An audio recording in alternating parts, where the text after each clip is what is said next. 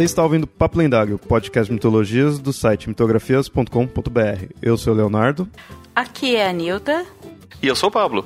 E eu sou o Cliff.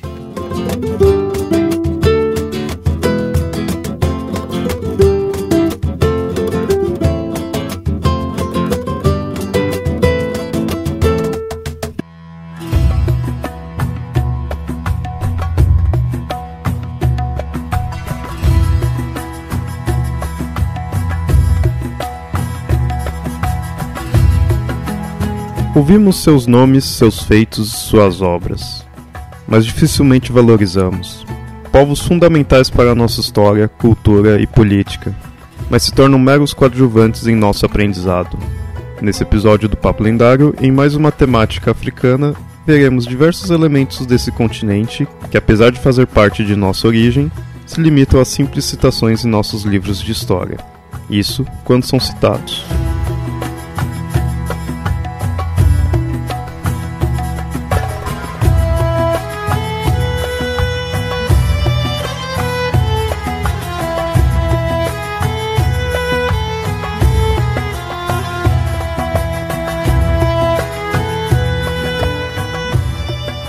Ouvintes.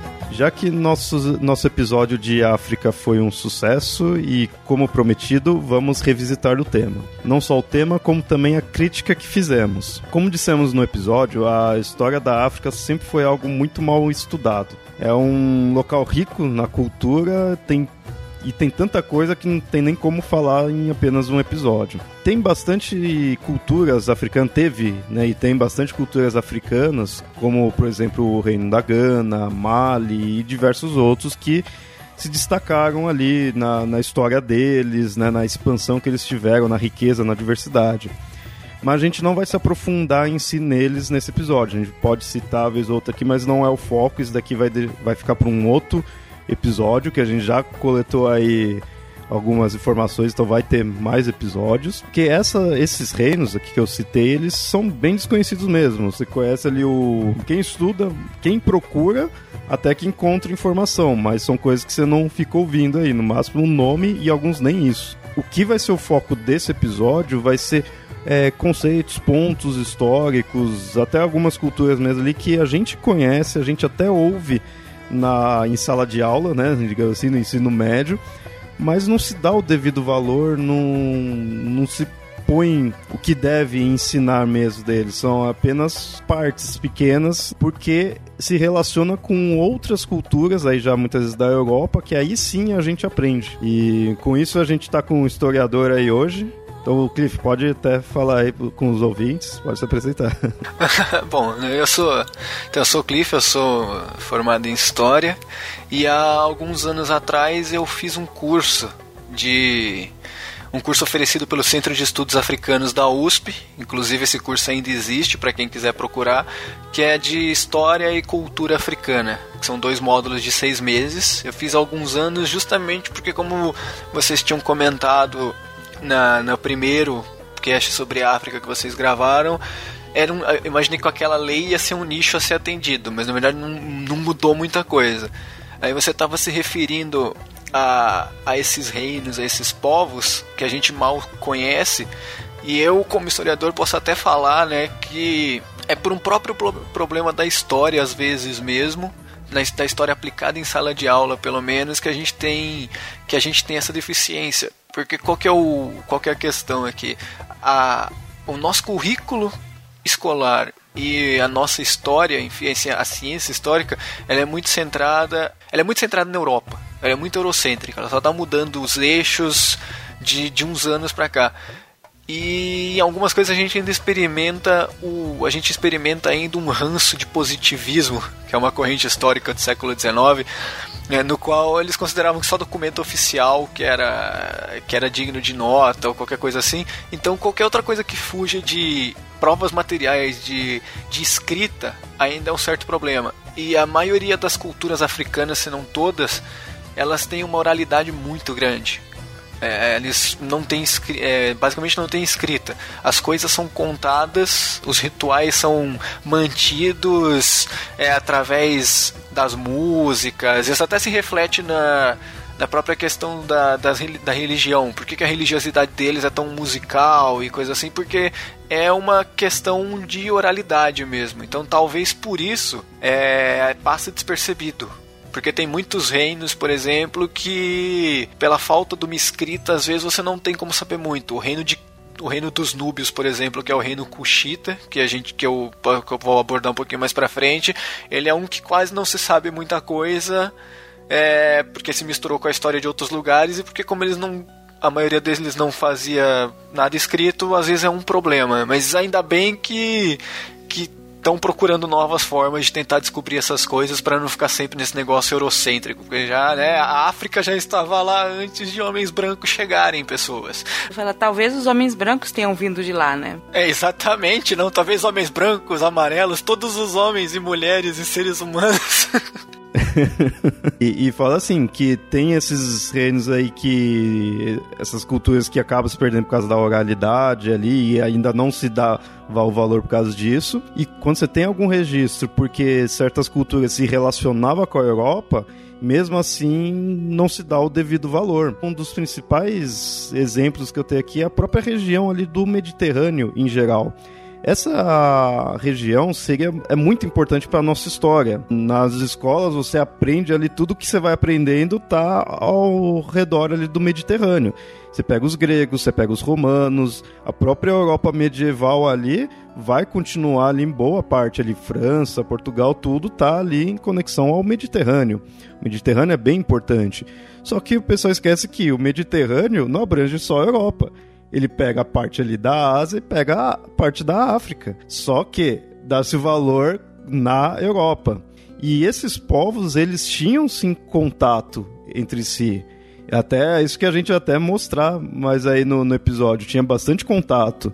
E só que aí quando você vê, quando você aprende, você vê a parte da África ou como algo bem primitivo e primitivo no, no sentido pejorativo, ou bem como um adversários que os romanos enfrentaram que os gregos viam lá e viam algo exótico. Isso quando não descaracterizado, né? Você fala de África, mas o pessoal, os alunos não percebem que é África porque você não fala o termo, você não fala nada e fica aquela surpresa quando descobre, né? Ah, nossa, é na África. Um que é bem forte nisso de, pô, então isso daí também fica na África, deve ficar assim, é o próprio Egito. Porra, Egito é uma das. Eu pessoalmente adoro assim, a civilização, se for ver a grandiosidade que teve pelo tempo que ele teve ali, é, é muito grande.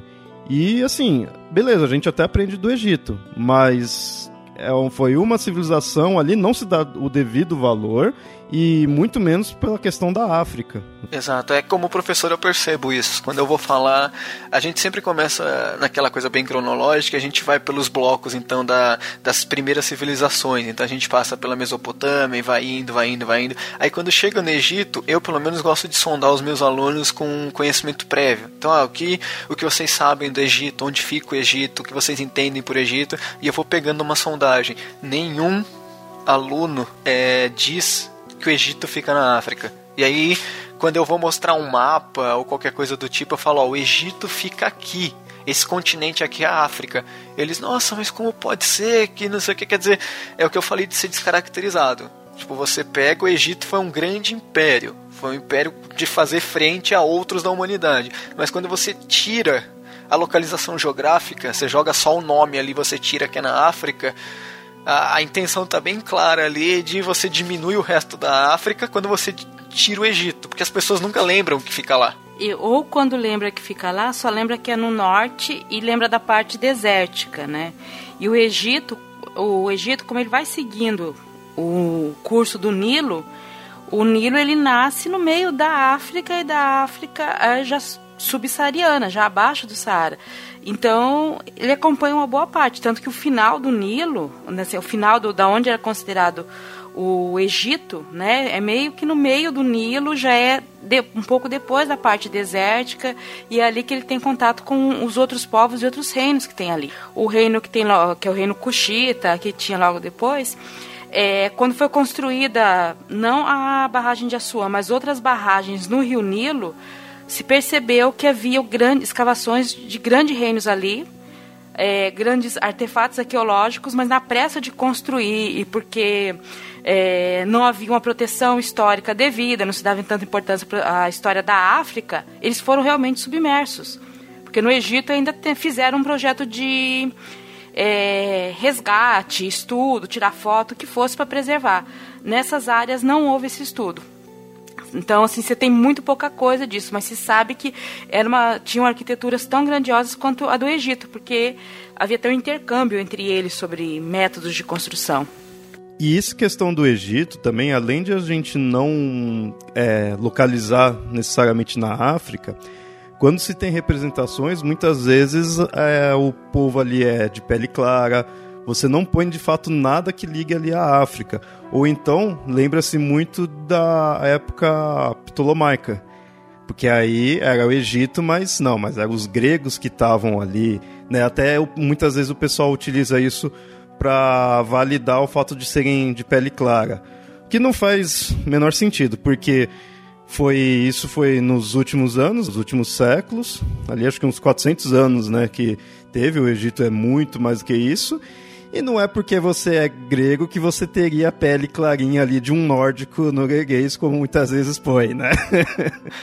Aliás, é, eu lembrei do filme Deuses do Egito, onde um deus do Egito é um ator dinamarquês. Dinamarquês. É, gregos não são. Mesmo os ptolomaicos, gregos não são brancos, eles são queimados, porque é mediterrâneo, então são mais morenos, né? Mas é, é isso que eu ia falar. É, quando o Egito aparece em, em qualquer outra coisa, filme, qualquer outra coisa assim, é sempre descaracterizado, é sempre gente branca. Mas lembrando que a Nilda tinha falado, o próprio reino de Cush, dos Cushitas, os Núbios, eles foram durante muito tempo, é, alguns faraós do Egito foram núbios. Então, poxa, o Egito teve muita população negra e as pessoas esquecem disso porque fica só falando da Cleópatra, porque é Elizabeth Taylor, porque ela é branquinha, bonitinha e legal. E, poxa, não é bem isso. Eu não lembro qual era o filme. Mas eu lembro de um filme que tinha coisas do Egito, tipo a corte ali era clara e os, o pessoal trabalhador que era negro. Pô. E tem comprovação histórica e estudos, assim, você faz em estátuas, em. Acho que até inclusive na esfinge feito um estudo que claramente, se você reconstituir a esfinge, ele não tinha, ela não tinha um nariz aquilino, era uma coisa mais. É, aquele nariz mais achatado, nariz negro, né? Porque é, é uma feição negra em vários é, tumbas de faraós, o desenho você percebe que é, seriam negros, é, descendentes de negro ou misturados, mas é, seriam negros, o que seria natural ali, sabe? Não, Sim, não, definitivamente não, seriam branquinhas. É, inclusive, seria natural, inclusive em termos cultural, porque essa ideia de, do, do, negro inferior, ou do negro porque só o, só o trabalhador braçal é negro, né, o ou o negro é só trabalhador braçal, é uma coisa muito recente na nossa história. Antes disso, não, era o povo é negro, daqui é branco, mas se casa, mistura, vai, sabe? Não, não tinha essa questão. Tinha rei negro, rei, rei branco, fazia-se é, casamentos dinásticos, você fazia aqueles acordos. Então não tinha porquê. Né, não ter mistura e, e não ter é, negros, brancos ali no meio. Isso é mais prejudicial ainda, porque quando a gente lembra que o Egito teve a importância histórica que teve e teve todas as, as é, digamos, as criações que fez e você joga aquilo para um povo branco, você automaticamente diminui todo o resto. A gente não pode esquecer que muito que a gente tem do que a gente tem hoje é, é legado egípcio. Aí quando você não diz que foi um povo branquinho, caucasiano, norueguês que fez, você diz que é alienígena. Então você está diminuindo. Você está diminuindo toda uma cultura riquíssima por uma, uma negação, não sei se intencional ou não, de que aquilo fica na África. A gente não pode esquecer que eles, eles fizeram um anestésico. O Egito foi a primeira civilização a ter médico especializado. Você tinha oftalmologista, proctologista, dentista, eles faziam dentadura, implante, eles faziam várias coisas, eles tinham maquiagem, Uh, no tempo que ninguém se preocupava com isso, eles tinham é, uma proto-escova de dente, faziam hidratante. Sem falar descoberta em geometria, matemática, trigonometria, etc. E você joga isso como uma coisa do além ou como uma coisa de gente branca, porque na África é só um bando de negro troglodita. Poxa, é um problema tremendo esse tipo de coisa. E vocês querem ver o que é mais complicado ainda, gente? É a gente considerar o seguinte: o, hoje em dia o mundo, ele, pelo menos o nosso, a nossa cultura brasileira, tudo é bem cristianizada. Só que a gente esquece que muito do, da religião cristã e judaico-cristã é tirada da religião egípcia. Se a gente vai aceitar, inclusive, a história que é contada na Bíblia, que eu, a gente já questionou aqui várias vezes isso, mas partindo por lá, Moisés passa, aliás, os, os hebreus passam, sei lá quantas gerações no Egito. É, é impossível não ter. É, uma, uma, mistura de, de, cultura ali. E daí quando a gente vai comparar o, o livro egípcio dos mortos junto com as tradições e a, e a, e a liturgia judaico-cristã, você vê que tem uma, uma influência gigantesca ali em todo esse processo. Por isso que até a gente começou esse episódio aqui pondo o Egito, que de fato o Egito em questão de África é o mais conhecido. Eu acho que é o mais famoso para quem pesquisa e para olhos leigos, mas como a gente falou, mesmo esse que é o mais conhecido, não se dá o devido valor. Se a gente vai entender a história das religiões ali nessa, nessa região, a gente vai ver, tipo, a Europa está ali do lado do Mediterrâneo, né? a região do Mediterrâneo foi a que mais acabou prosperando para a nossa cultura, por conta da, da, da influência grega e romana, né? que é tudo ali em volta do, do, do Mediterrâneo. O Egito, consequentemente, está lá. O Egito também faz parte do, do Império Helênico por um tempo, né? e depois deu origem à dinastia dos Ptolomeus e Cleópatra e tudo mais. Então, assim, a gente consegue ver toda essa relação. E é engraçado como que, que, que essa relação de inferioridade foi construída, inclusive mitologicamente. Porque os egípcios tinham lá a, a, religião deles, e aí depois, com a influência grega, os gregos tinham que justificar, né? Mas de onde que vieram os deuses egípcios? Né? Será que eles são deuses também? Será que eles são maiores, menores? E aí eles contam a história, né? Que na época da titanomaquia, aparentemente muito tempo atrás, alguns deuses fugiram para o Egito disfarçados de animais. E por isso que os deuses egípcios eles eram antropomórficos, antropozoomórficos, né? Só que daí era tipo, eram deuses gregos fugidos, se escondendo ali no Egito, né, para pra não, não sofrer a ira dos, dos, dos titãs. E aí você, você já tem ali na, no, no, imaginário europeu, que vai receber essas histórias, é, uma diminuição da mitologia é, egípcia por natureza, porque ah, não, aqueles deuses ali é só um, um resquício de um tempo dos deuses gregos que passaram por lá, mas os deuses verdadeiros são os europeus.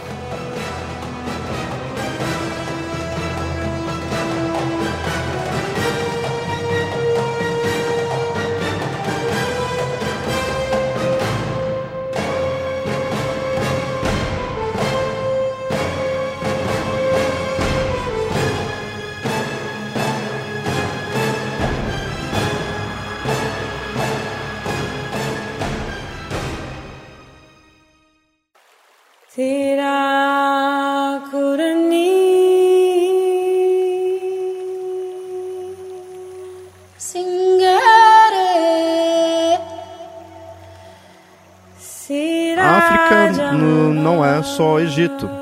Tem outros locais, outra, outros países até, porque vou falar país aqui por causa do nome do qual a gente vai citar, que também a gente ouve em algumas aulas, ou então ela se relaciona a algumas coisas que a gente teria na nossa cultura, mas quando você ouve agora, você acha até que é um país de pessoas passando fome e somente isso. Fica focado nisso, no, no popular, que é a Etiópia. Sim, a Etiópia é um país muito interessante. Sim, é, nossa, eu fui pesquisando, eu fui vendo, meu, tem coisa que falava ali na religião, vai ali para a Etiópia. Os gregos falam da, da Etiópia, sabe? Tem muita coisa.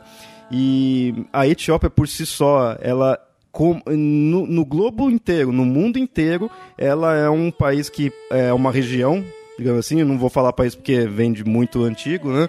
Ela merece destaque. Primeiro porque o ser humano veio da África. Para ser mais exato, é, acredita-se que veio da Etiópia. Etiópia que tem essa ideia de ter sido o berço ali do Homo sapiens. O que é mais interessante essa história do da possibilidade do Homo sapiens, né, a origem dele ser na Etiópia, é que na mitologia egípcia, bem no começo, quando falam da origem dos egípcios é que eles vieram de grandes lagos, é, ou nasceram perto de uma região que tinha lagos e depois subiram para o Egito. E é uma região, essa região onde tem os fósseis e tudo mais, é onde tem os rifts, e andando um pouco mais você pega nos lagos que dão origem ao Egito. Né? Então você vê que talvez haja uma lembrança ancestral disso que foi ficando. E assim, a gente ouve é, falar na Etiópia quando pesquisa na história, muitas vezes é, relacionado aos gregos. Quando a gente pega a mitologia grega, a gente é, ouve da, da Etiópia. Tem mitos ali que cita, porque os gregos tinham uma visão peculiar ali da, da Etiópia. Para eles, é, o que eles chamavam de Etiópia era toda a região que era abaixo ali do Egito, abaixo da, da África subsaariana. Né? O Heródoto considerava abaixo a, a África subsaariana né, é a Etiópia. Ou seja, vai além até do que a gente diz agora ser Etiópia, do que é delimitado. E essa daí é até uma dúvida que eu pessoalmente tenho, eu não, não, não encontrei fontes que me respondessem, né? Se essa confusão do Heródoto e, do, do, dos, e dos gregos era de fato uma confusão por você generalizar tudo, dizer, ah, ali para baixo é tudo Etiópia, ou de fato Etiópia era tão grande assim a ponto de esticar é, até enfim, onde eles conseguiam compreender ali do, do... Porque a Etiópia tinha um império bem grande naquela época, né? Bem forte, inclusive. É, eu não sei responder a questão que o Pablo colocou, mas eu imagino que sendo sendo Heródoto, Heródoto, né? Era muito capaz da Etiópia é, ser, ser chamado tudo de Etiópia por uma própria generalização. Até porque a Etiópia só foi atingir um grande uma, um grande território já quando era o Império Ashumita. Né, lá pelo século IV, por aí, mesmo nessa parte, eles não chegaram a ocupar muitos pedaços, eles chegaram no máximo a ocupar ali aquela região que fica próximo do Iêmen ali, já, já passando pro, pro Oriente Médio e um pouco mais pro sul, assim, perto da Somália, tá? Então, eu creio que a parte do ser chamado Etiópia é como quando a gente olha para o Oriente Médio hoje e fala que é todo mundo árabe, sabe? Ou quando olha para a própria África e fala que é todo mundo africano, não pode ser nigeriano, tunisiano, argelino. Eu, eu iria mais por isso. Eu, eu também imagino que seja bem essa generalização, porque pesquisando aqui eu vi que a Etiópia, esse nome, vem do grego. E tem-se a ideia, não é muito certeza, mas tem-se a ideia de que signifique rosto queimado é a mesma coisa que você tá, tipo, é o país dos negros, né? Você poder pô, atualmente assim. É o, que, é o que a gente faz com a África, né? É o que essa generalização que se tem na África, aparentemente pela visão dos gregos, era do mesmo jeito. Eles também generalizavam. Como eles tinham lendas, né, fazia parte da mitologia deles, da, uma rainha que veio da Etiópia, então, né, tudo ali a Etiópia acabou. E sobre o Império Ashumita, é até bom dizer que na época de existência dele, ele foi uma, uma das grandes potências da, da África. Assim, a gente já, já viu que teve o reino de Mali, reino de Gana, teve o Império do Zimbábue e o Império Ashumita foi uma grande potência junto da China, junto da Roma, junto de, da Pérsia e é algo que praticamente não se escuta falar. Essa questão aí da, da Etiópia até você vê que a gente acaba não tendo uma certeza de, dos limites ali da Etiópia. Será que era toda a África para baixo? Pegava até conceitos ali do, do Oriente Médio, tem ideias de que a Fenícia, às vezes os, os gregos também considerava, né, poderia considerar tudo. Então, você vê que não, não dá para delimitar. Isso daí também, em parte, está relacionado com o fato de que as pessoas naquela época tinha comércio entre esses locais, é, ia ter as guerras? Ia, mas ia ter o intercâmbio. Então, o Oriente Médio se comunica com a África, a África com a Europa, a Europa com o Oriente Médio. Então, se você teria negros ali no sul da África, cedo ou tarde você vai ter ali na Europa, ali para a Grécia, vai ter uma certa mistura, vai ter no Oriente e vice-versa, vai ter a comunicação. Não dá para. Há mais um motivo que você não pode é, ignorar a África só pensando na história europeia. Porque vai ter um intercâmbio. O próprio império, a própria, a própria Etiópia, por exemplo, a gente tem, a partir do século XV, né, depois de Cristo, óbvio, a Europa se comunicando com a Etiópia. A gente tem carta do, do rei Henrique IV da Inglaterra, a gente tem o rei Afonso da Espanha, a gente tem é, assim, fontes de que no século XVI é, Portugal manteve contato com a Etiópia. O próprio reino Ashumita, na época da sua existência, entrava em contato com o reino do Ceilão e com outros territórios. Então a gente não pode simplesmente pensar que a África era um local assim hermeticamente fechado que não se comunicava. Então o comércio, o comércio acontecia, as culturas iam se transmitindo. E uma, uma, outra consideração assim, conforme a gente for falando, eu falei Gana, eu falei Mali, eu falei Zimbábue, a gente falou Etiópia, não são necessariamente as mesmas porções geográficas que hoje existem com o mesmo nome. Então não são os mesmos locais, os mesmos nomes. É, é uma herança, às vezes, que ficou que se recuperou o nome, talvez, para evocar uma grandeza ancestral, mas Gana não é necessariamente onde é Gana, nem Zimbábue onde é o Zimbábue. Então é só para não confundir quem estiver ouvindo e não confundir na hora que for fazer uma pesquisa, né? Só um resgate do nome. É, a Etiópia acho que é onde hoje seria a Eritreia, né? A Etiópia é ali, a Eritreia também, ela, a Eritreia era uma parte da Etiópia, né? E depois ela, ela se dividiu. Mas a Etiópia é o único, assim, mais ou menos que dá para dizer que é mais ou menos no mesmo território. Ela se manteve mais ou menos coesa, até pela própria particularidade do, dos etíopes, né, que, que eu imagino que vai ser a próxima questão aqui, que conseguiram manter seu território mais ou menos no mesmo lugar. Sim, eles são o único país ali que não foi colonizado na época da, da das colonizações da, da Europa, vindo, indo para a África ali, eles foram os únicos que se mantiveram, né? Mas eles chegaram a ter é, briga aí com a Itália, né, na época do Mussolini. Não apenas na época do Mussolini, a gente teve duas. Né? É, bom, é bom lembrar que no final do 19 a gente tem lá o. Né, a gente tem o neocolonialismo, a gente tem a partilha da África. Então, se a gente olhar o mapa da África, a gente vai perceber que basicamente quase todas as, as fronteiras africanas parece que alguém pegou uma régua e um lápis e riscou, porque foi literalmente isso que eles fizeram. E a Etiópia é o único que dá para manter mais ou menos com a ideia de que o antigo território etíope ainda é o novo, justamente porque eles se manteram assim. Na, no final dos 19, se eu não estou enganado, do meio para o final do século 19, a, Ingl a, a, Itália tentou conquistar a Etiópia, naquela gana de colonização. Só que a Etiópia foi, lutou contra a Itália e expulsou eles. Foi a eu lembro que foi a primeira vez que um país africano conseguiu bater de frente com um país europeu. E depois, na época do Mussolini, mais ou menos para creio que 30 e... lá para os anos 30, não lembro a data exata, os italianos foram até a, até a Etiópia e fizeram meio que uma, digamos que uma colônia lá, mas mesmo assim teve muita resistência você teve um período de ocupação ali, né? Uma tentativa de, de ocupação, né? Para os italianos eles estavam mandando ali na, na, na Etiópia, só para os etíopes ninguém estava aceitando isso. Exato, é, esqueceram de falar para os etíopes que eles tinham que concordar, né? né? então só era um bando de invasores ali em, em terras etíopes que estavam tentando fazer as suas, suas colônias, suas cidades, os italianos estavam fazendo a ocupação.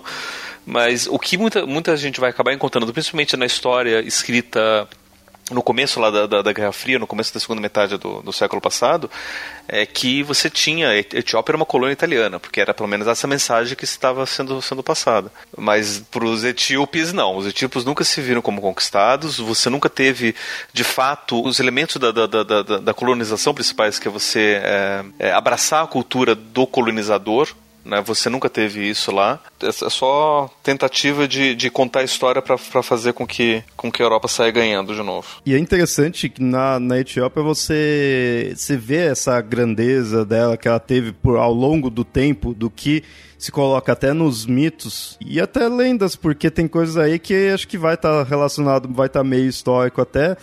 Tem tanto na religião, religiões abraâmicas aí, que a gente vai falar daqui a pouquinho, como nos gregos, como a gente falou, né, que os gregos citavam eles, como própria mitos deles mesmo, que validava a origem deles. No caso dos gregos, como a gente falou, eles citavam, eles é, denominavam tudo Etiópia. E aí você encontra mitos que fala, né, tem a palavra, no caso um que é, é mais conhecido até muitas vezes do Perseu, do Perseu, ele tem a Andrômeda, né? a gente já citou várias vezes a lenda dele aqui, e ela seria filha do rei Cefeu, que seria o rei da Etiópia, ou seja, Andrômeda é uma princesa da Etiópia.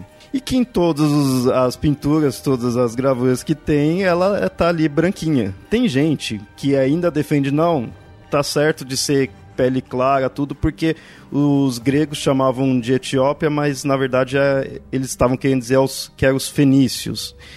Pela região, isso daí também já não, não valida muito, que a Fenícia também, como já falei antes, esses locais não era a Noruega para ser de pele clara. E, e é o seguinte, se Etiópia significa rosto queimado, não tem porquê de você vir falar que que era clara. Os gregos, por, por maior que seja a arrogância deles, ainda representavam ali, tinha ainda nos mitos. A gente foi até piorando, né? Ali com a cultura eurocêntrica foi até piorando que o pouco que teria foi, tipo, clareando. Foi deixando pele clara, tudo foi piorando a situação.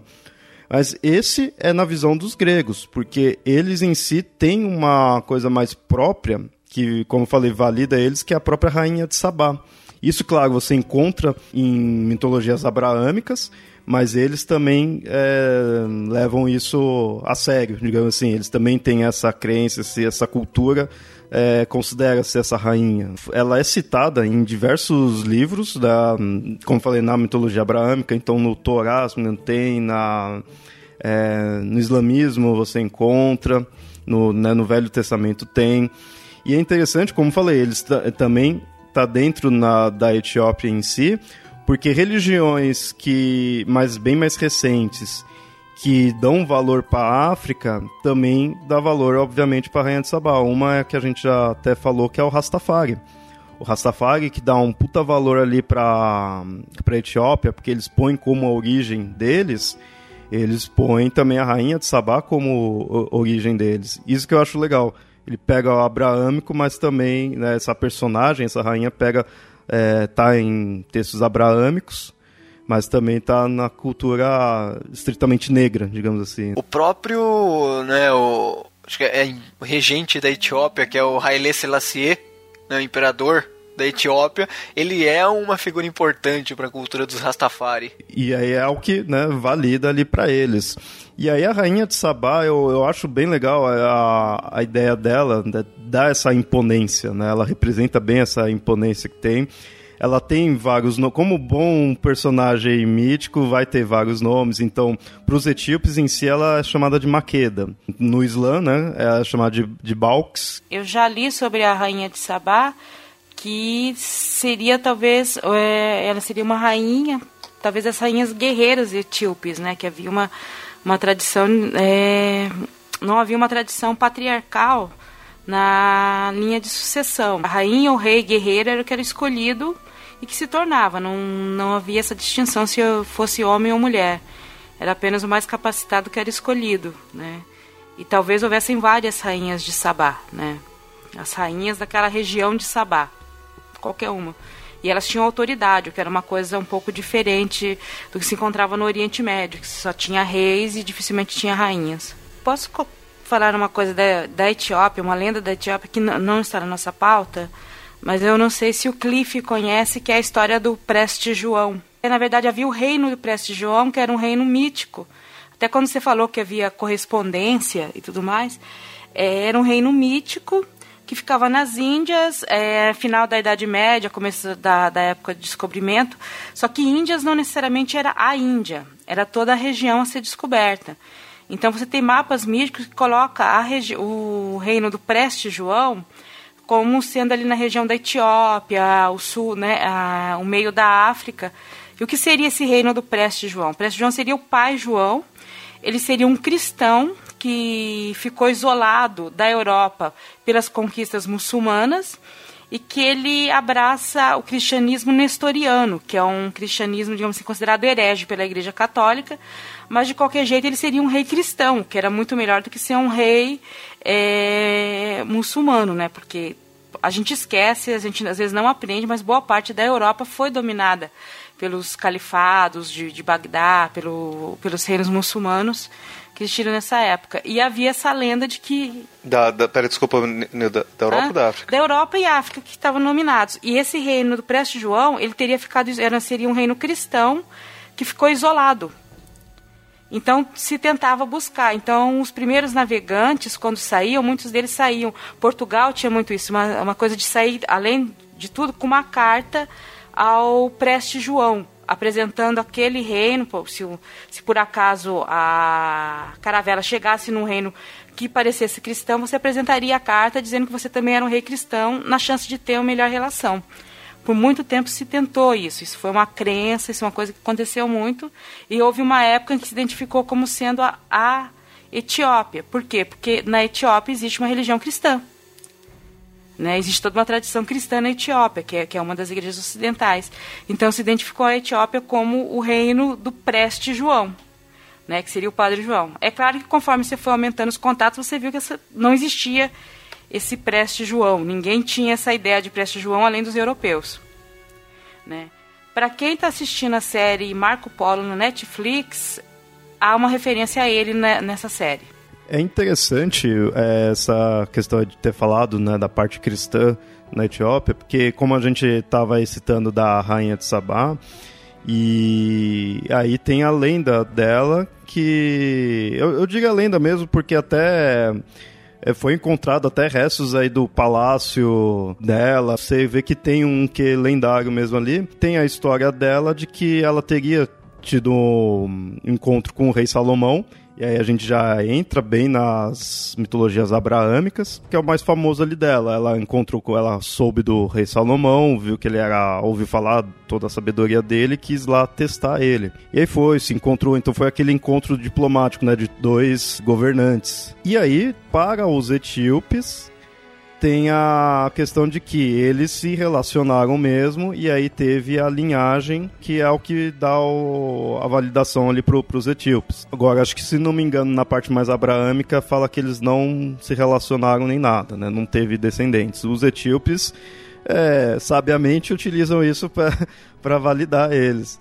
Tanto que aí tem o, o Menelik I, que aí ele seria filho do rei Salomão e da Maqueda, que é a rainha de Sabá para os etíopes. E esse Menelik, ele simplesmente levou a, a Arca da Aliança. É, mais uma vez, vou repetir aqui, mas isso é muito importante, é o que valida para eles. E tanto que é aí que tem a Igreja Ortodoxa Etíope.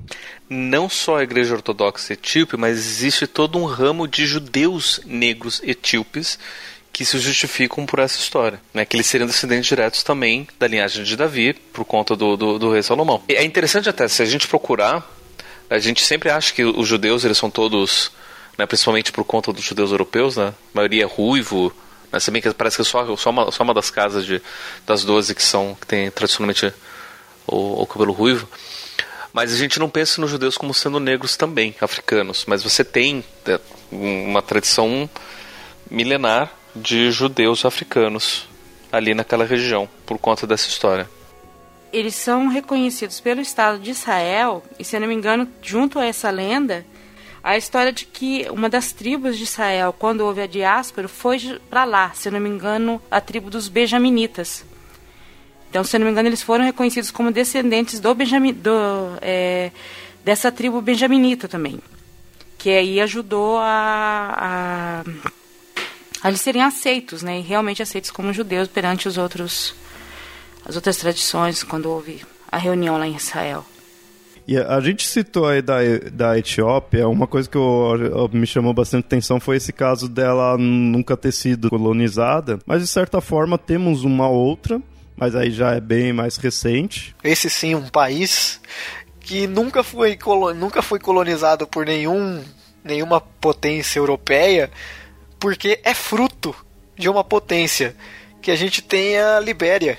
né, que foi um território comprado ali perto da, da Costa do Marfim, de Serra Leoa, que foi comprado pelo governo dos Estados Unidos para mandar os escravos que eram libertos, porque eles acreditavam que né, os escravos não iam se adaptar.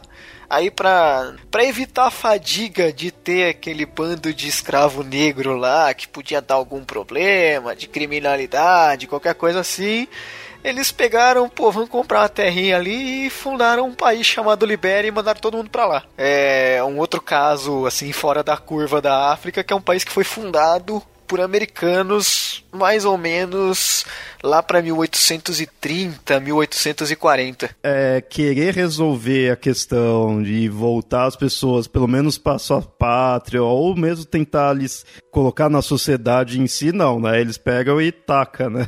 Sim, é sujeira para debaixo do tapete, né?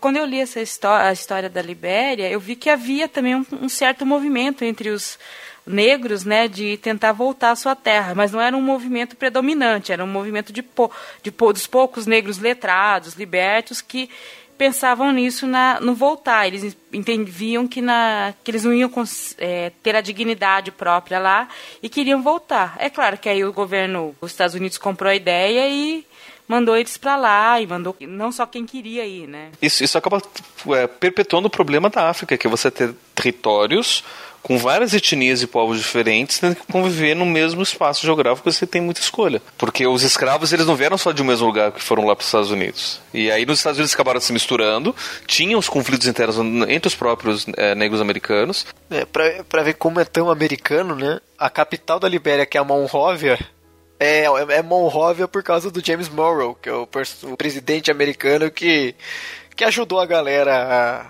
a, a ir lá pro outro lado do Atlântico o primeiro presidente da Libéria era nascido na Virgínia, quer dizer, o cara era tecnicamente um norte-americano e estava lá, né, sendo presidente da Libéria. É... Tecnicamente, o cara poderia ter sido, inclusive, presidente dos Estados Unidos. Tecnicamente poderia, né, se fosse... é, é complicado isso, né?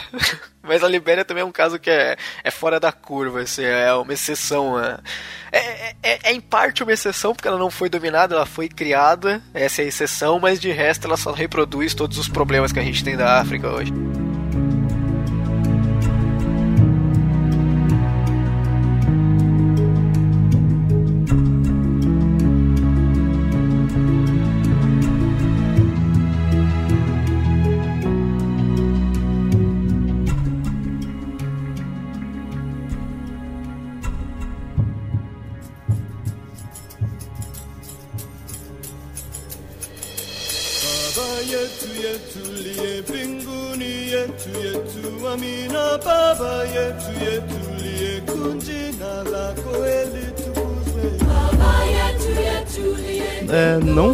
Ali na Etiópia que tem essa relação cristã na África, né? A gente tem em outros pontos ali que é como, por exemplo, a teologia cristã do Santo Agostinho. A gente quase nunca pensa Santo Agostinho como sendo africano, né? mas ele vai nascer ali na chamada na região da Numídia, onde hoje é a Argélia e a Tunísia, numa cidade que inclusive existe até hoje. Quem for visitar aquela cidade agora, não me lembro o nome da cidade, mas não é difícil de procurar. Sok Aras. E na época se chamava Hipona, né? tanto é que ele é conhecido como Santo Agostinho de Hipona, mas aí o nome não, não pegou por vários motivos. E aí, mas a cidade ainda existe. Assim, ele era um dos africanos que não eram negros negros, né? Porque na, naquela época você já tinha ali naquela região uma uma predominância de, de outras etnias africanas que não eram necessariamente negras, né? Que são etnias inclusive que vão dar origem a muitos dos, dos egípcios de hoje, que não são necessariamente árabes, mas então é, talvez isso ajude a, a, a, confundir um pouco a história, porque a gente pensando, ah, mas Santo Agostinho era africano, mas por que, que ele não era negro? Mas mesmo assim, ele era africano. E ele é considerado um dos maiores teólogos do cristianismo, principalmente porque boa parte da teologia da, da, teologia da Idade Média é inspirada nos pensamentos dele, na forma como ele fez a, a organização das ideias teológicas. Porque a igreja ela não era coesa e você não tinha uma compreensão geral dos textos bíblicos de como que a gente vai interpretar, como é que a gente vai compreender e, e passar adiante as mensagens. Santo Agostinho foi um cara que vivia como um, uma pessoa da vida, né? Ele era amante de prostitutas e, e bebia de tudo. Né? Eu acho que ele ia se dar muito bem hoje em dia, inclusive, aqui no Brasil. Quem sabe até concorrer a cargo público, mas enfim. Ele. E aí ele teve uma experiência de conversão, que segundo a, a história, foi graças à intercessão e oração constante da mãe que já era convertida, que inclusive virou santa também, chamada Santa Mônica. E por conta dessa intercessão, dessa oração constante, ele acaba se convertendo, vendo a luz, a verdade, e ele acaba virando religioso até chegar ao nível de bispo ali daquela região. Né? Ele que organizava uh, as paróquias, ele era o, o, grande administrador daquela da, da igreja daquela região. Ele escrevia muito, ele era muito inteligente, porque inclusive na época que ele estava é, passeando pela vida, tentando conhecer a verdade, ele entrou em contato com várias ideias, e uma delas foi de uma, de uma filosofia platônica, neoplatônica, né, de um pensamento neoplatônico chamado de maniqueísmo, né, que inspiração, inspiração num, num cara chamado Maniqueus. O platonismo ele era aquela ideia de que existia o mundo da matéria e o mundo do, da, das ideias, né? o mundo sensível e o mundo ideal. E o maniqueísmo ele era contrário a algumas outras uh, ideias que existiam transições entre a ideia e a matéria. O maniqueísmo dizia que só é a matéria ou a ideia. Então é 880, preto e branco, não existe meio termo, não existe cinza. Santo Agostinho traz isso para a igreja e para o pensamento teológico. E durante a Idade Média, muito do que acaba se desenvolvendo enquanto teologia é inspirado nessa ideia né, maniqueísta de que ou é certo ou é errado, ou é bom ou é mal, não tem meio termo. Então o Deus é o sumum bonum, né, o, é o, o bem supremo. Então como é que pode um Deus criar o mal sendo que ele é todo bom? E aí, uma coisa interessante que a gente não sabe, e a gente tem que agradecer Santo Agostinho por isso, é que ele vai introduzir dentro desse pensamento a ideia de individualidade e de subjetividade. Porque o pensamento filosófico até a época era um pensamento que considerava basicamente a coletividade. Se a gente vai pensar, por exemplo, entre os judeus, a salvação era do povo. O povo era escolhido, o povo era salvo. Você, enquanto indivíduo, tinha muito pouco a poder fazer, a não ser respeitar e manter as tradições. Santo Agostinho vai sim vai dizer, inclusive dentro dessa, dessa tentativa de compreensão do mal, de que se Deus é todo bom, o mal vem através das nossas ações e das nossas escolhas individuais. E, consequentemente, a nossa salvação também deve ser individual. É claro que não pegou muito, porque a igreja ainda vai continuar tentando catequizar todo mundo, fazendo aquelas conversões coletivas, né, fazendo é, excomunhões coletivas também, né? Mas a ideia vai nascer ali com ele, um africano. E isso depois vai acabar influenciando gente mais na frente, né? como por exemplo Descartes e, e vários outros filósofos, muitos e muitos séculos depois. E eu, como bom psicólogo, devo agradecer Santo Agostinho por ter plantado o germe da individualidade e da subjetividade, porque sem isso nós não teríamos psicologia hoje em dia. Oh, é só se você não teria emprego ou sabe-se lá do que você estaria fazendo. Né? Eu ia estar, tá, sei lá, trabalhando como designer, imagina? um abraço pro pessoal do podcast. Eu digo isso porque eu fiz vestibular para psicologia e para design gráfico. Não passei em design, só passei em psicologia. Se tivesse passado em design, você não estava participando para Playdas, você estava participando do podcast. Nessa questão religiosa, né, da, da África, é até curioso que o, sumo pontífice da, da Igreja Católica é o Papa, a gente tem o registro de três papas que são africanos, né, que as pessoas normalmente não costumam associar é, cristianismo, catolicismo com a região africana. E a gente tem três papas que são africanos. Eles estão, é, como tudo mais antigo assim, a gente não tem tanta exatidão de qual local. Então é alguma região entre a Tunísia, o Marrocos, a Argélia, por ali.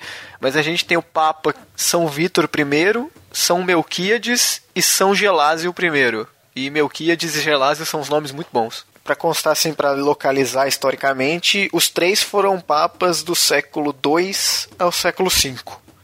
Então estão naquele período ainda do, do começo da Igreja Católica. Esse daí que a gente citou agora há pouco está bem no âmbito religioso, digamos assim, apesar de ter todo o contexto ali histórico, é bem a ideia da religião. Mas se a gente ficar só na parte histórica mesmo, eu digo isso por questões de ensino, né? Em aulas de história, tudo que você acaba ouvindo falar da Biblioteca de Alexandria. E ela também é algo que se encontrava no Egito. E que o Egito está na África. então, tudo bem, era na época ptolomaica, então tinha ali a influência ali do, dos gregos, tudo, mas a gente não pode descaracterizar, não pode é, esquecer que sim, a Biblioteca de Alexandria era africana. Eu estava escutando o podcast Xadrez Verbal esses dias e o, o, eu acho que foi no Xadrez Verbal mesmo, que o Felipe deu uma cutucada nisso, porque tem uma outra grande biblioteca na África que foi formada pelos árabes, que é em Tombuctu, né? E sofreu vários problemas agora, e vários jornais noticiaram. Não, é a maior biblioteca da África mais antiga, comparável com a da, de Alexandria, né? Como se Alexandria não fosse na África, só de Timbuktu. E não, né? As duas são na África, são bibliotecas importantes. A de Timbuktu existiu, existe ainda, mas parte dela se perdeu nas últimas guerras. Né? É um, é um, ela é considerada, inclusive, patrimônio da, da humanidade. E, e a gente só lembra da. Se ela fala da de Alexandria e fala como assim, como foi criada por Alexandre o Grande, é quase como se ela fosse na Europa, né? E ela não é. Mas é, é interessante porque a Alexandria, assim, são várias Alexandrias, né? O Alexandre o Grande não tinha muita. Uh... Modéstia. É. Não, eu ia dizer criatividade, porque, porque é tipo, tudo recebeu o nome dele. E, e, e, tem, acho que uma cidade na, na, na, na Ásia que ele deu o nome de Bucéfala, porque é o nome do, do cavalo dele. Que nome incrível, Bucéfala, cara. Né? Mas enfim, é, as várias Alexandrias, por serem fundadas por Alexandre o Grande, eram sempre, sempre muito, eram pontos comerciais bem importantes. E ali, daquela região do, do Egito, que ficava ali no, no delta do Nilo, era uma região é, cosmopolita muito grande, né? porque era a entrada do Nilo, então era o caminho mais fácil para ir, ir para o interior da, da África. Né? Ao mesmo tempo, ficava ali perto da, da Europa, perto da Grécia, da, de, de de Creta. Também ficava perto o suficiente do, do, do Oriente Médio para que qualquer viajante que tivesse saindo do Oriente Médio indo para a Europa precisar, pudesse parar lá para poder se, é, se, abastecer e se preparar para a viagem pelo Mediterrâneo. Ah, então era uma região muito interessante porque recebia gente de todo mundo. E parece que por conta disso a Biblioteca de Alexandria ficou muito grande, porque todo mundo que passava por lá acabava deixando algum livro de presente, acabava deixando algum escrito, algum mapa, alguma coisa que servia de base para isso. E também, por conta disso, muito do pensamento, do desenvolvimento das ideias filosóficas do mundo todo acabou se desenvolvendo muito por lá. Muitos dos, man dos manuscritos dos filósofos clássicos foram levados para Alexandria, estavam lá, os Aristóteles e de Platão e dos outros filósofos, que inclusive depois os árabes é, traduziram esses manuscritos de lá para o árabe, que foi assim que a gente conseguiu guardar boa parte do pensamento desses filósofos, né, porque se fosse deixar na mão dos europeus a gente ia ter perdido isso daí para sempre. E teve inclusive uma, uma, pensa, uma mulher pensadora, agora não me lembro, teve até um filme sobre ela, só que só peço um pronome.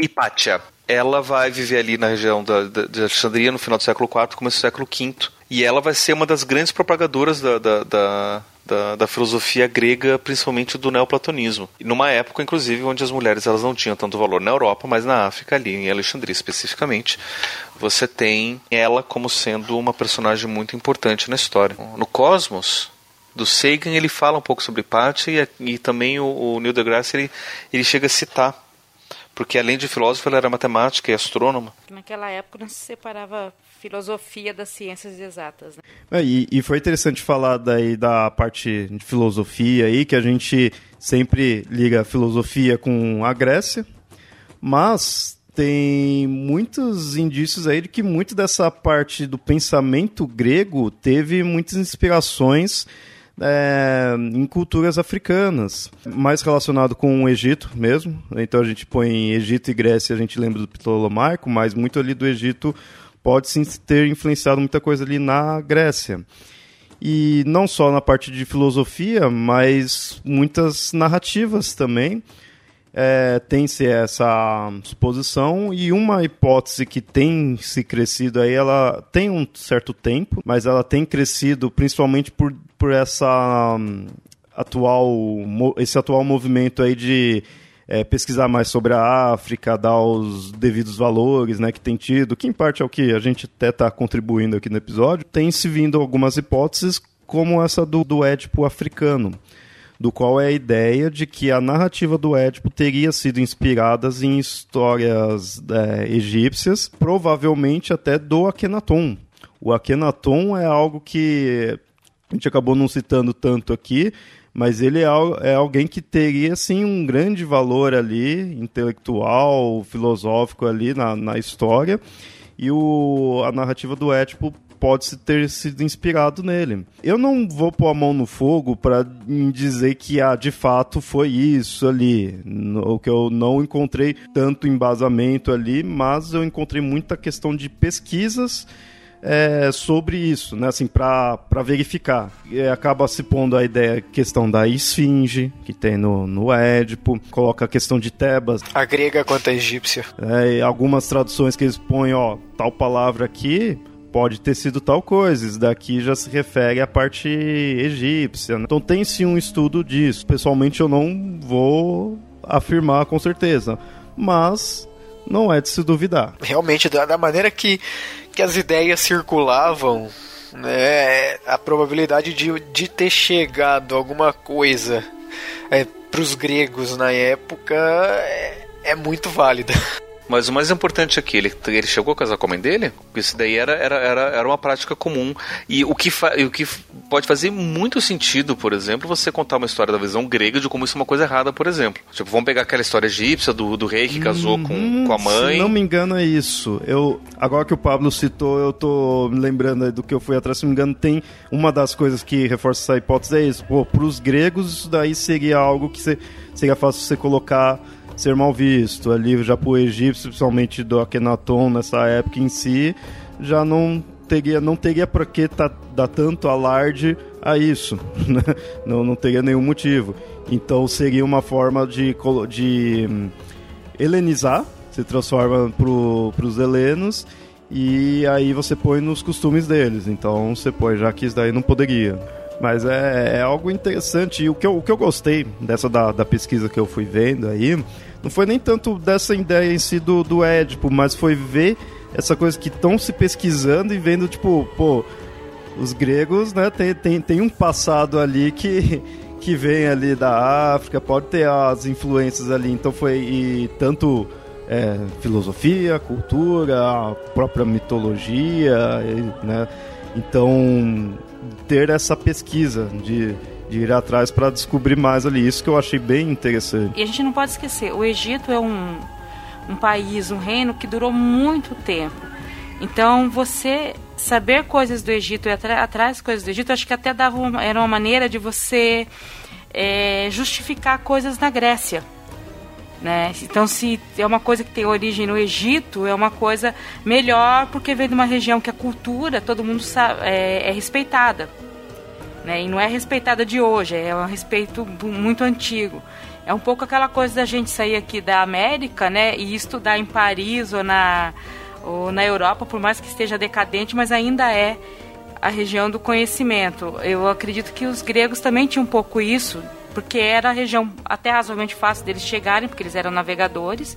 E, e, era uma região conhecidamente antiga, com cultura milenar, que você tinha que, no mínimo, respeitar, né? Você não podia dizer que não, que não era nada. E você fundamentar alguma parte da sua cultura em cima disso era bem interessante.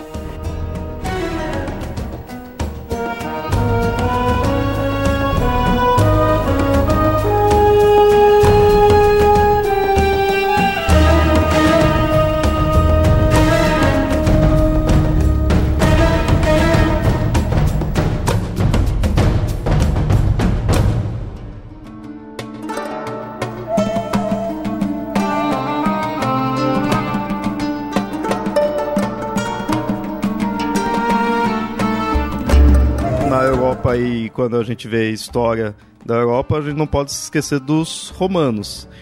E em relação à África, a gente tem o contato deles com Cartago. Cartago é, uma, é um nome que você vai ouvir na escola, na aula de história. Cedo ou tarde vai ouvir. Então, ele, é, nesse caso, você aprende. Só que você vê por quê? Porque Cartago enfrentou é, o Império Romano. Eu, bom, vou dizer Império, eu não lembro se era na época do Império aqui, né? Não, não lembro. Mas enfrentou não, Roma. Não, não era. não era? Ah, então, já me corrige aí, porque eu não. Império Romano sempre fala quando vai falar Roma, né? Fala Império Romano. É normal. Mas teve mais do que isso.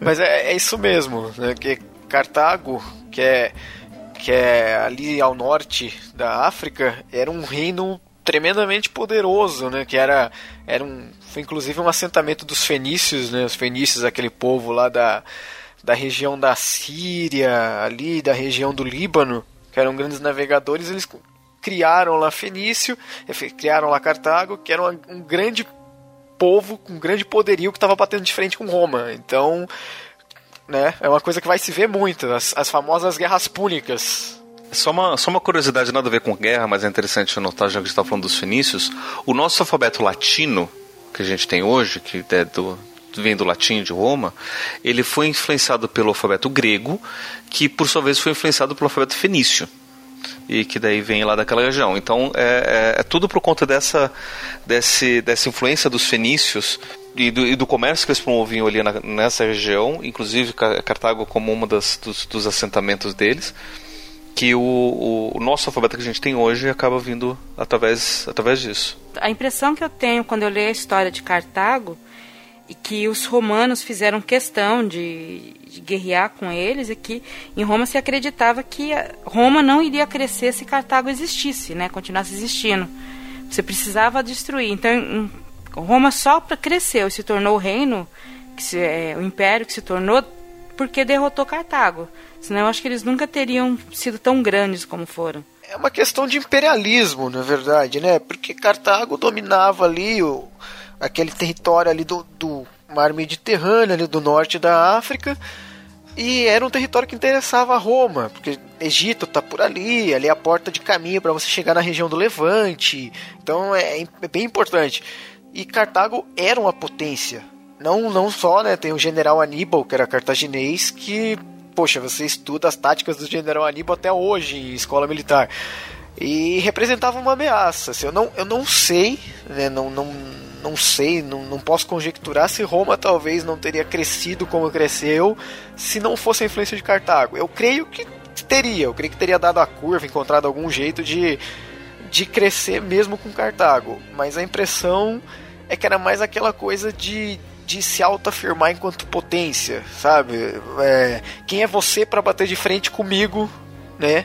E é talvez até aquela coisa da superioridade, já a superioridade do europeu, eu que venho aqui dessa terra e você que está aí e vem, vem brigar comigo. Talvez isso explique também o porquê quando Roma venceu, né, na Terceira Guerra Púnica, quando Roma venceu Cartago, venceu da maneira com que venceu, dizer, destruiu tudo, salgou a terra, matou todas as pessoas, quer dizer, foi uma vitória acachapante, né? mas eu não sei realmente se era um impedimento concreto para o crescimento de Roma. eu atribuo, né, pelas leituras que eu faço, esse ódio do, dos romanos, dos senadores romanos para com Cartago, justamente porque for, poxa, foram mais ou menos, foram três guerras púnicas que levaram várias gerações. Foi um, foi um período de mais de 100 anos.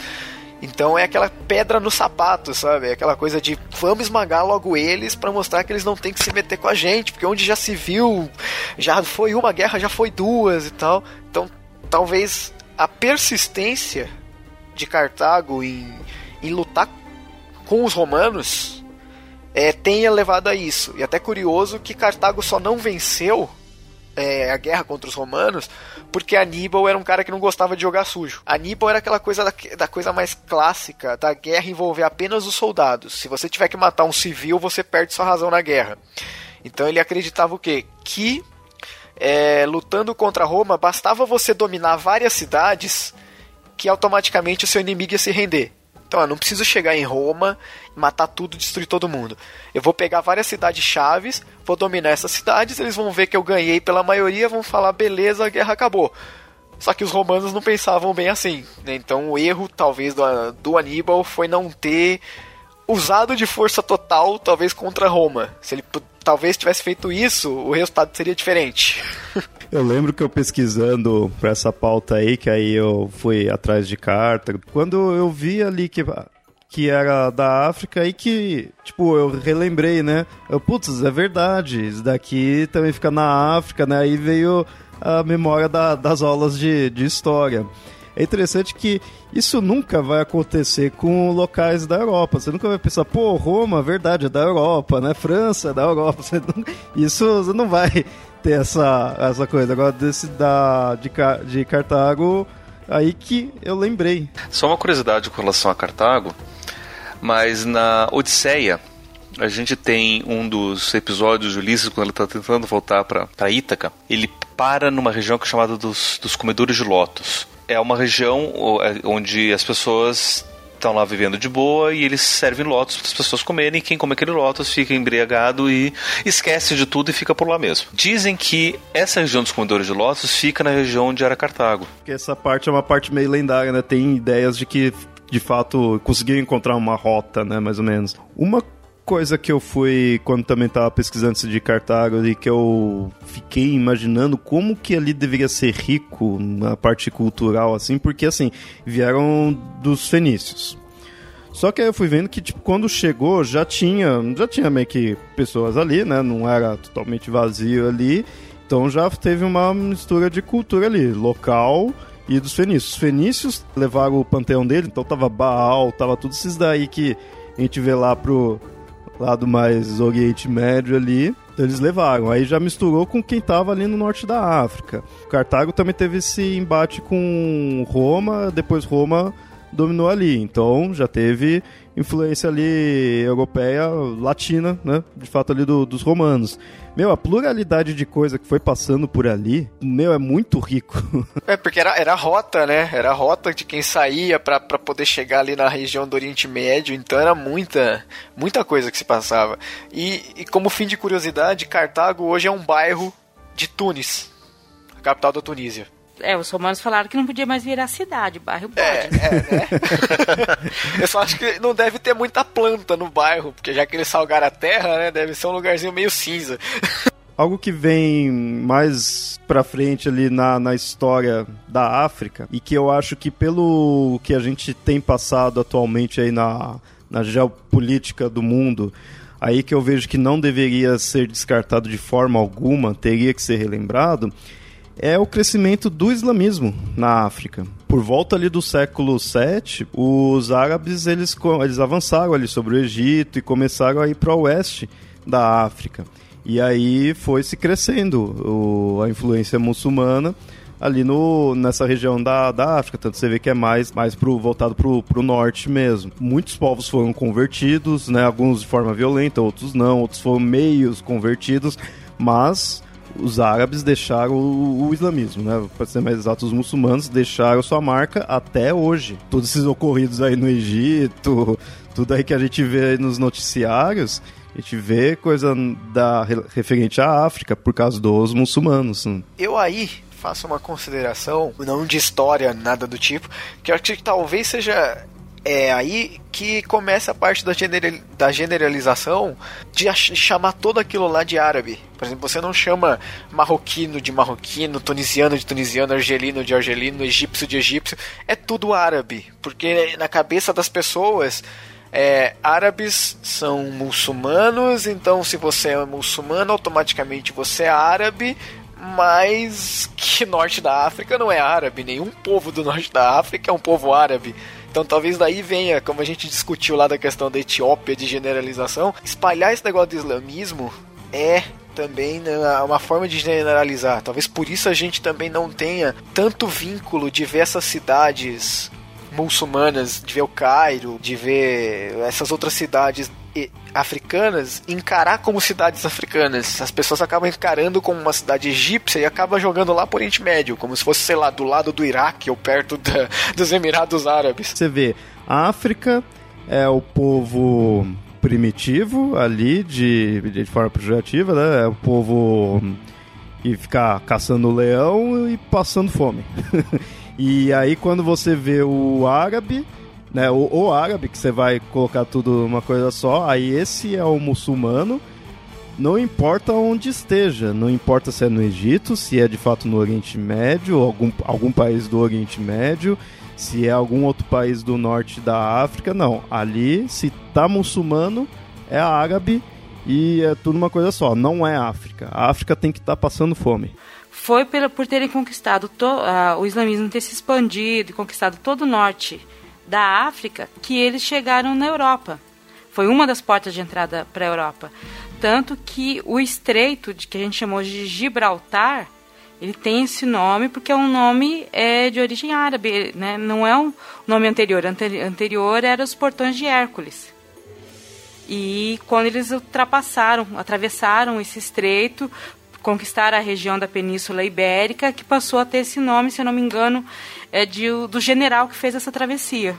Gibraltar significa montanha de Tarik. Eu acho que o Tariq, o Tariq deve ser o general, sim, então. Sim, em 1711, Tariq atravessou o estreito, comandando a primeira incursão muçulmana na Península Ibérica. e o mais interessante é que quem levou os, o islamismo para para a Europa através desse caminho não foram os árabes, foram os mouros, que eram negros. Ou se não totalmente negro, moreno. Ou os morenos foram, eles acabaram ficando morenos pela, pela miscigenação ali. Mas, é, mas eles não eram árabes, mas eles eram islâmicos. E é bem interessante, porque se a gente for fazer toda uma história do, do islamismo africano, tem muita coisa, muita, muitas ideias, muitos pensadores, muitos filósofos que cientistas na época que eram é, islâmicos africanos que acabaram fazendo muita, muita coisa interessante. Né? Só que eu acho que aqui a gente não vai ter muito tempo para poder falar sobre isso, mas vale um episódio só sobre isso, né? os, os avanços científicos do, dos, dos islâmicos africanos dessa época. Não entra bem na parte do, do africano, mas apesar de ter morrido em Marrakech, mas a gente tem desses dessa islamização da África, Europa, talvez a figura mais proeminente em questão de ciência seja o Averroes, que é um filósofo um filósofo né, de Córdoba, ele é um filósofo é, islâmico de Córdoba, que morreu em Marrakech, mas ele é muito famoso, né? Ele é médico e tal. É, é, é, um deles, né? Tem vários, na verdade. Né? Eu, eu, tinha uma lista aqui de todos esses, inclusive tem aquele livro da, da, da, da editora Globo, o livro da filosofia, que ele tem vários desses filósofos, Averroes é um deles, o Avicena é outro, tem vários que eu acho que vale até um, um, um episódio só sobre eles, que é bem interessante a gente, a gente ver essas ideias.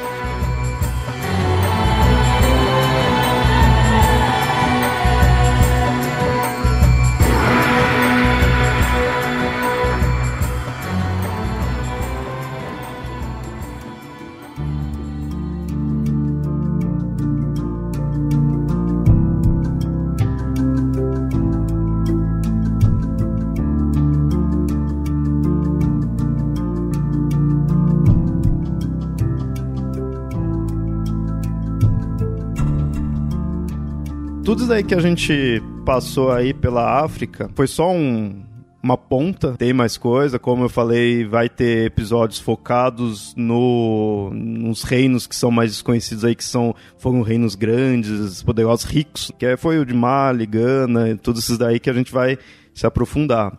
Mas nesse daqui a gente conseguiu ver que, tá, a África, o local onde o homem surgiu, aí tem, né, esses estudos tem uma cultura que é extremamente antiga, é, com grandes feitos e que pode ter influenciado a filosofia grega, que é uma das coisas mais importantes aí que a gente puxa dos gregos, que é o Egito. Né? O Egito ter essa cultura. O único país dali é, não foi conseguiu resistir há muito tempo ali, não foi colonizado, tem uma importância religiosa aí para nossa cultura, que foi a, a Etiópia. É, Cartago, que hum, bateu de frente aí com, com os romanos, tem uma riqueza ali por causa da origem dele, né? uma riqueza cultural ali por causa da origem dos fenícios ali, ficava no norte da África o próprio norte da África, a influência do Islã, do islamismo, se for considerar tudo que a gente passa atualmente no mundo, seria algo importantíssimo para é, ensinar para as pessoas aí, para mostrar, ó, aqui é África, teve influência do islamismo, essas, toda essa religião que a gente está ouvindo falar direto aí, ó, também tem aqui, mas vem de outro ponto, mas tem, né? É só uma prévia do que a gente pode falar no, no, no episódio sobre isso. No período que a gente chama de Idade Média, que a gente pega lá, por exemplo, aquele filme do, do Monty Python, Cálice Sagrado, que é um. Eles, estranhamente, por mais irônico que eles sejam, eles, eles conseguem fazer um retrato histórico bem interessante quando eles, do, do, do, do que eles, eles pretendem fazer. É, é, era bem assim mesmo, a ideia de Idade Média. Tem outro filme bem interessante que mostra uma coisa bem parecida, que é, o, que é o Nome da Rosa. Vocês podem ver que é bem assim, bem, todo mundo surgindo, ninguém tomava banho, não tinha saneamento básico direito. Isso era na Europa. Porque entre os árabes na África era tudo lindo, tudo bonitinho, eles tinham estradas, tinham, tomavam banho, eles né, tinham hospitais, tinham escolas, né, eles não a, a história não, não, não parou, o, o progresso da história dos árabes, né, durante, durante a Idade Média. Foi só na Europa que, que as coisas meio que voltaram para trás. E não adianta dizer que foi por influência da religião, porque os árabes eram religiosos, eles eram muçulmanos. Né? Eles todos eram religiosos e por, por, por conta do, do, do da, da, religiosidade deles naquela época que eles conseguiram fazer todos esses avanços. Né? Porque o, o Maomé ele tinha essa, essa ideia, e o islamismo naquela época tinha essa ideia de que eles nunca iam ser contra o conhecimento. Né? Então todos os avanços de conhecimento eles iam abraçar. Meio irônico, né? Se for comparar com certos conceitos agora de certa certos movimentos. Mas isso né? daí, mas isso daí é um movimento interessante que a gente precisa analisar. Eu ainda não sei porquê nem como, mas no por volta do século XIX você tem um movimento de fundamentalismo religioso que começa a, a crescer muito de vários pontos, principalmente entre os, entre os, cristãos. E eu imagino que com os árabes deve ter sido a mesma coisa. O fundamentalismo deve, deve ter surgido nessa época também. Eu não sei. Né? Então é uma coisa que a gente precisa investigar direito para ver como funciona. E por que, que o fundamentalismo surge no século XIX? O que acontece no século XIX para que esse, é, esse fundamentalismo cresça tanto, a ponto de fazer tanto estrago? É, só para completar uma coisa que o Pablo falou da, da Idade Média, assim, da contrapartida da, da Idade Média, enquanto a Europa tava lá do jeito que todo mundo sabe, na, na Idade Média, o povo lá tudo sujo, desdentado, fedido, a gente tinha na África, por exemplo, apenas um. Vou deixar só o nome de um reino para para futuro programa, para quem quiser olhar depois, que é o, o reino do Zimbábue, que estava é, vivendo seu auge quando a Europa estava na Idade Média. Então é bem curioso mesmo. Alguém é Nilda, Pablo, algo mais? Não, deixa pro Cliff, para ele já fazer também o jabá. Eu tenho umas, umas reflexões sobre isso. Então, é, com relação a essas considerações finais todas, eu acho interessante a gente pensar o seguinte: tem um movimento africano que ele. Acho que é recente, acho que é do século XX, que é chamado de pan-africanismo é um movimento de pensadores africanos que tentam dizer que basicamente tudo que a gente tem no mundo nasce na, na África. E chega a ser um movimento meio que anacrônico, meio que estranho, que vai dizer que todo o desenvolvimento do, da Europa se deu graças ao pensamento africano. Né? Muito do que a gente apontou aqui, é, eles chegam a exagerar muito dessa, dessa, dessa história. É claro que a gente começa a ver que quando a gente estuda um pouco mais de história, muito do que tem no resto do mundo nasce na África primeiro e, e acaba sendo levado para o resto do mundo e a gente esquece de onde que veio. Muitas vezes a gente, a gente fala os nomes dos, dos locais e a gente não faz a relação, como acontece com a Etiópia, como acontece com Cartago. Né? A gente nunca para para pensar, né? A gente fala, ah, porque Andrômeda veio da Etiópia, ela é loirinha de olho azul, tá, então deve ser algum lugar ali perdido na, perto da Macedônia, né? Não sei. E a gente esquece, não? Ou Etiópia deve ser lá no, no, na, na Escandinávia. E a gente esquece de pensar que Etiópia é na África, que provavelmente Andrômeda era negra. É, então, assim, a gente tem todo, todo, todo, esse movimento de esquecimento da África mesmo. E o que o pan-africanismo tenta resgatar. E você tem o pan-africanismo extremo que diz que tudo veio da África. A ponto, eu, eu vi um, alguns exemplos de alguns pensadores pan-africanos que eles chegam a, a, dar informações erradas. Mais ou menos como o Chekhov fazia em Jornada nas Estrelas. Não sei se alguém aqui assistia isso. Porque para o Chekhov, tudo surge na Rússia. Ele fala, porque a cerveja, a cerveja nasce na Rússia, né? Uma senhorinha que não sei o que, que lá, né? e tudo nasce na Rússia. Né? Então ele, é, é, a gente vê como piada, mas ah, só um, é, um, detalhe também dizem que a cerveja nasce no, no, no Egito, mais um, um, ponto para a África. Exato, a cerveja nasce no é. Egito pra... porque o álcool era o álcool era anestésico, né? E, então, e, medicinais. Né, só um, só um, um eles tinham, né? Dizem, né, só para não, não, não, não deixar passar aqui, que eles tinham os, os, os, barris onde eles guardavam as, as sementes, e a cevada era uma das sementes que eles plantavam por lá. E alguns desses barris eles chegaram a ser esquecido, né? Deve ter tido alguma enchente do Nilo, ficou molhado ali, ficou esquecido. E aí quando foi ver, aquilo estava fermentado. Só que eles viram que aquele fermentado não deixava ruim tudo, né? E aí eles descobriram a cerveja, meio que por acidente. Né? Que detalhe, que não é feito com cevada, é feito com malte da cevada. O malte é a cevada que você deixa come começa a germinar e aí você faz a cerveja com isso. E aí parece que foi num desses enchentes do Nilo que, que eles descobriram acidentalmente. Mais uma coisa que você tem que agradecer aos africanos aí. Exatamente.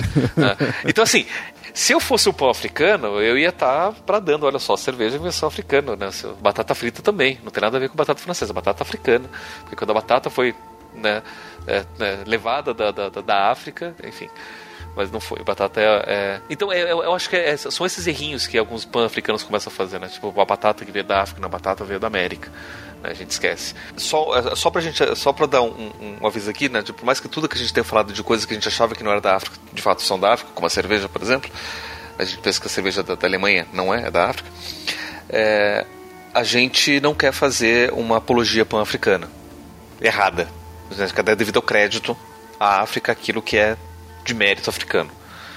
É, mas tem muita coisa que a gente sabe que, não, que a gente não vai estar nesse, nesse erro, né? Então não, não generalizem, por favor. Bom, Cliff, brigadão aí, agradeço bastante você, sua participação aí. A gente precisava de um historiador aí, alguém para dar mais embasamento aí. Obrigado por ter é, complementado a pauta. Você passou até informações que eu já vou deixar até pro próximos, pros próximos episódios aí de história africana, aí, então sei que tem bastante coisa. E aqui eu queria deixar para você fazer as suas considerações aí. Bom, eu agradeço o convite, né? É bom, é bom poder falar de história para variar. né? Eu vou deixar aqui como consideração algumas indicações que no comentário que eu fiz na, no primeiro podcast que vocês gravaram sobre a África que eu deixei passar, né? Porque eu não lembrava. Então vou, vou deixar aqui umas considerações de bibliografia, filme tal, para quem quiser saber mais, né? Uh, no site da Unesco tem a coleção de História Geral da África. São sete volumes, pode baixar gratuitamente. Esse livro é excelente e é, é o livro referência para quem quer estudar a história da África. A gente também tem um que fala mais sobre é, filosofia da cultura, né, cultura africana, que é de um escritor, né, de um filósofo ganês, que é o Kwame Antonia Pia, que é Na Casa de Meu Pai, também é um excelente livro.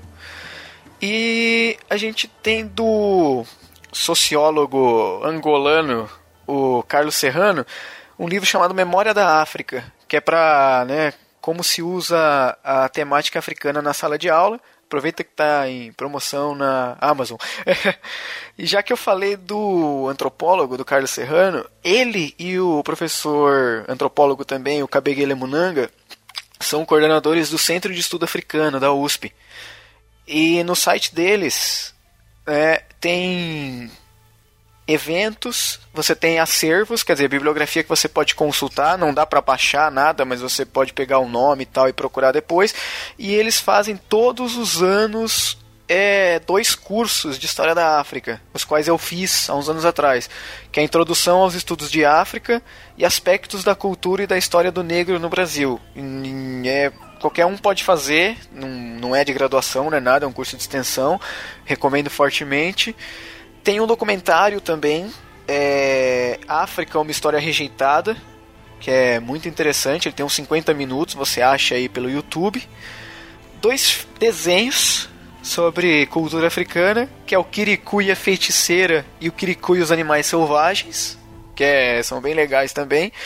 E vou deixar aqui não sobre África, mas já que a gente citou sobre islamismo, eu vou deixar uma história em quadrinho que fala do quão rica era a civilização islâmica, que é o número 50 da revista do Sandman, que é uma história chamada Ramadã.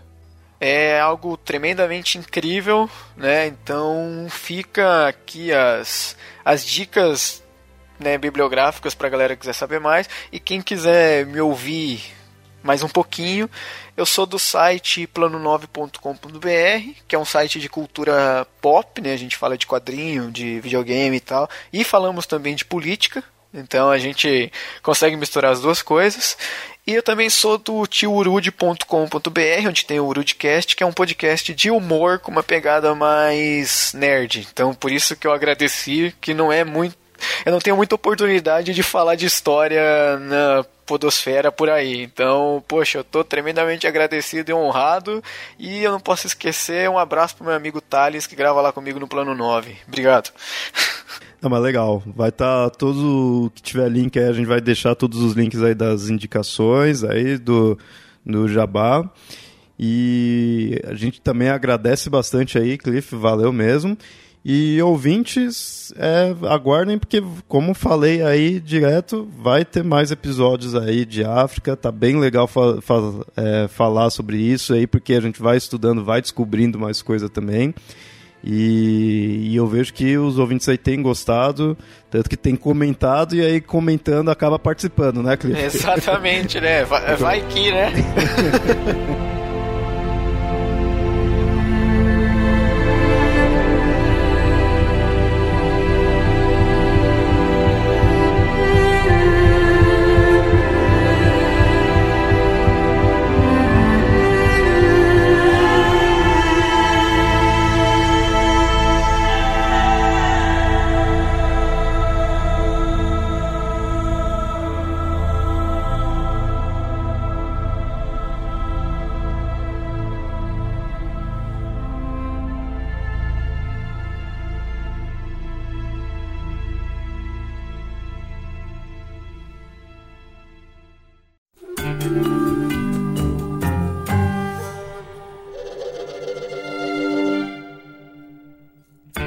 ouvintes. Então esse foi o episódio aí do qual a gente falou aí de algumas culturas e alguns pontos aí da história da África que a gente ouve falar, mas esquece que é da África. É, espero que vocês tenham gostado aí do episódio e até aprendido, né? Porque tem muita coisa aí que de fato não sabe e acaba aprendendo. Eu pesquisando para esse episódio aprendi bastante, então foi bem legal. Espero que tenham gostado. E quiserem comentar e souberem mais coisa, podem comentar aí no site ou mandar e-mails para contato.mitografias.com.br. E até mais. Ah, e também, Léo, não, não, não, não, para de gravar, coloca isso aqui no finalzinho depois de tudo. Professores de história, por favor, não façam aulas chatas, peguem alguns, algumas dessas ideias que a gente jogou aqui, pesquisem para poder enriquecer um pouco mais a aula de vocês. Façam isso, façam um favor para seus alunos. Tem filmes também sobre isso tudo, tá? Se vocês não querem falar, pesquisem que vocês vão encontrar.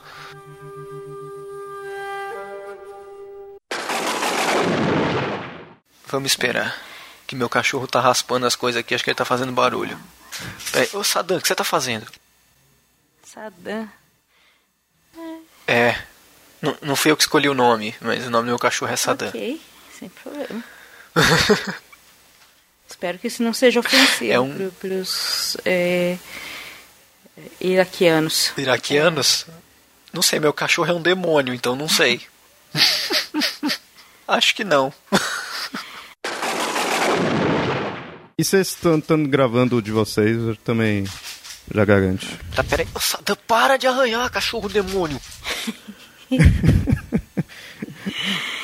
Ele tá arranhando. Oh, desculpa, gente, foi uma urgência chamada pizza. Opa. É, é justo, muito justo. É justo. Quem são os egípcios perto da pizza? Dane-se eles.